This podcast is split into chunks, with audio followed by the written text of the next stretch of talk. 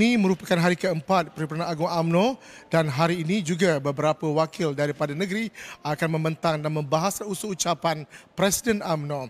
Dan selepas itu pada sebelah petang pula ucapan penangguhan yang akan disempurnakan oleh Yang Amat Berhormat Datuk Seri Dr. Ahmad Zaid Hamidi yang dijangkakan pada pukul 5 petang ini.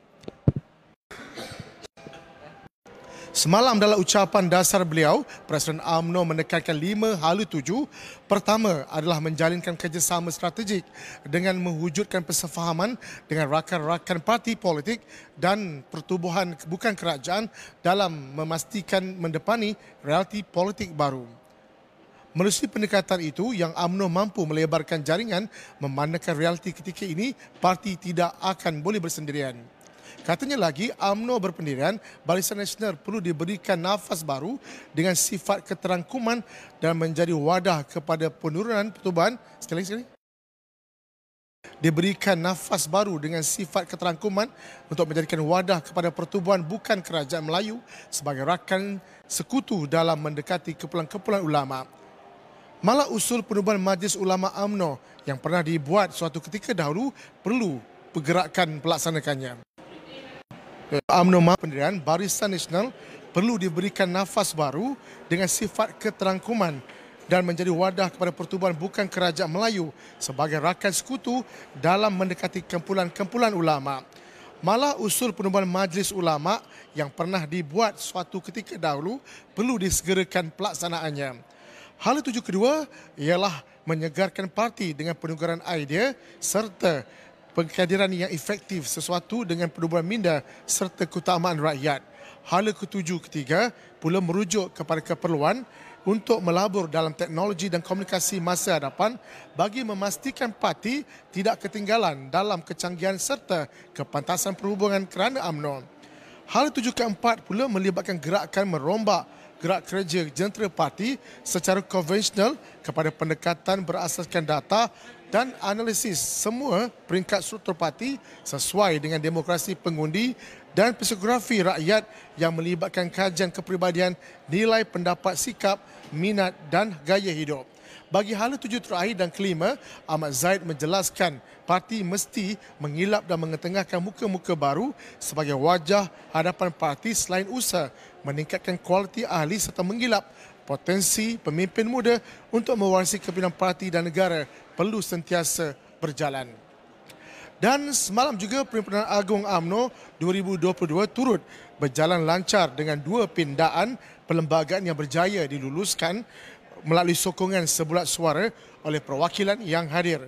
Dua pindaan itu membabitkan kehadiran Ketua Penerangan sebagai perwakilan otomatik pada Perhimpunan Agung AMNO 2022 di bawah fasal 8.4 iaitu perkara di bawah 8.4.4 Perlembagaan AMNO manakala Perlembagaan Akta Lompat Parti pula melibatkan fasal 20.11 yang melibatkan perkara 20.11 dan 1 dan 20.11.2.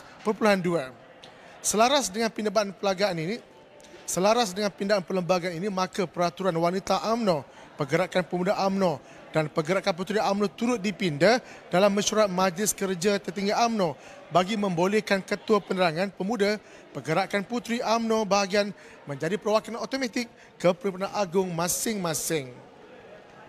Persidangan yang bermula kembali pada jam 2.54 petang memberi laluan kepada solat Jumaat sebelum dimulakan dengan ucapan pecadang dan penyokong ucapan dasar Presiden.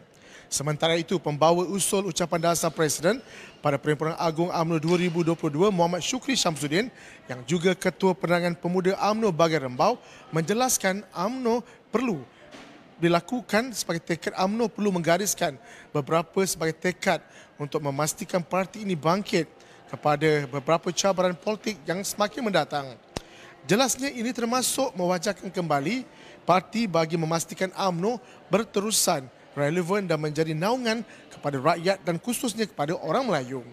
Beliau dalam pada itu berharap agar kerajaan perpaduan Malaysia yang didukung oleh AMNO dipertahankan sehingga tamat penggal Parlimen ke-15 sebagai membuktikan kesungguhan AMNO untuk memastikan kestabilan politik.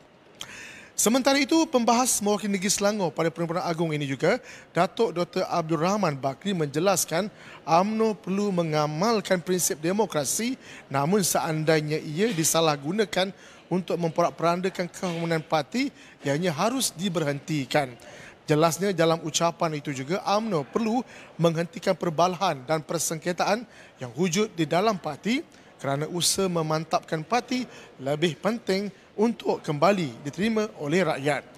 Peranan utama AMNO ialah membantu kerajaan perpaduan dalam isu kos hidup dan meningkatkan ekonomi negara.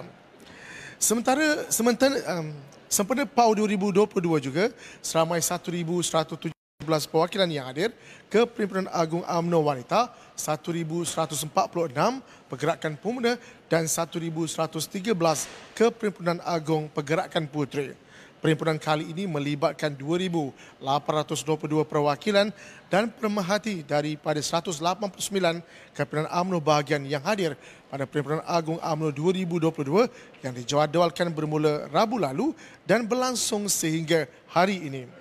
Pertemuan tahunan di Pusat Dagangan Dunia Putra ini dijangka akan dihadiri lebih kurang 6,158 perwakilan dan pemerhati yang menyaksikan jumlah perwakilan dan pemerhati bertambah apabila melibatkan Ketua Penerangan UMNO bagian dan sayap-sayap parti. Dan di dalam pada itu, pihak UMNO Malaysia turut menyediakan sebanyak 95 buah gerai dibuka sepanjang PAU 2022 berlangsung dan pelbagai produk jualan termasuk tekstil, produk kesihatan, bahan bacaan usahawan kecil dan sederhana IKS, makanan serta minuman. Orang ramai juga dijemput hadir untuk memeriahkan Perhimpunan Agung AMNO 2022 kali ini. Sekian daripada saya Muhammad Saiful Muhammad Sahab melaporkan situasi perkembangan terkini dan ikuti perkembangan berita mutakhir dan semasa ke semasa dalam FB AMNO online sempena Perhimpunan Agung AMNO 2022. Assalamualaikum dan AMNO salam sebuah perjuangan.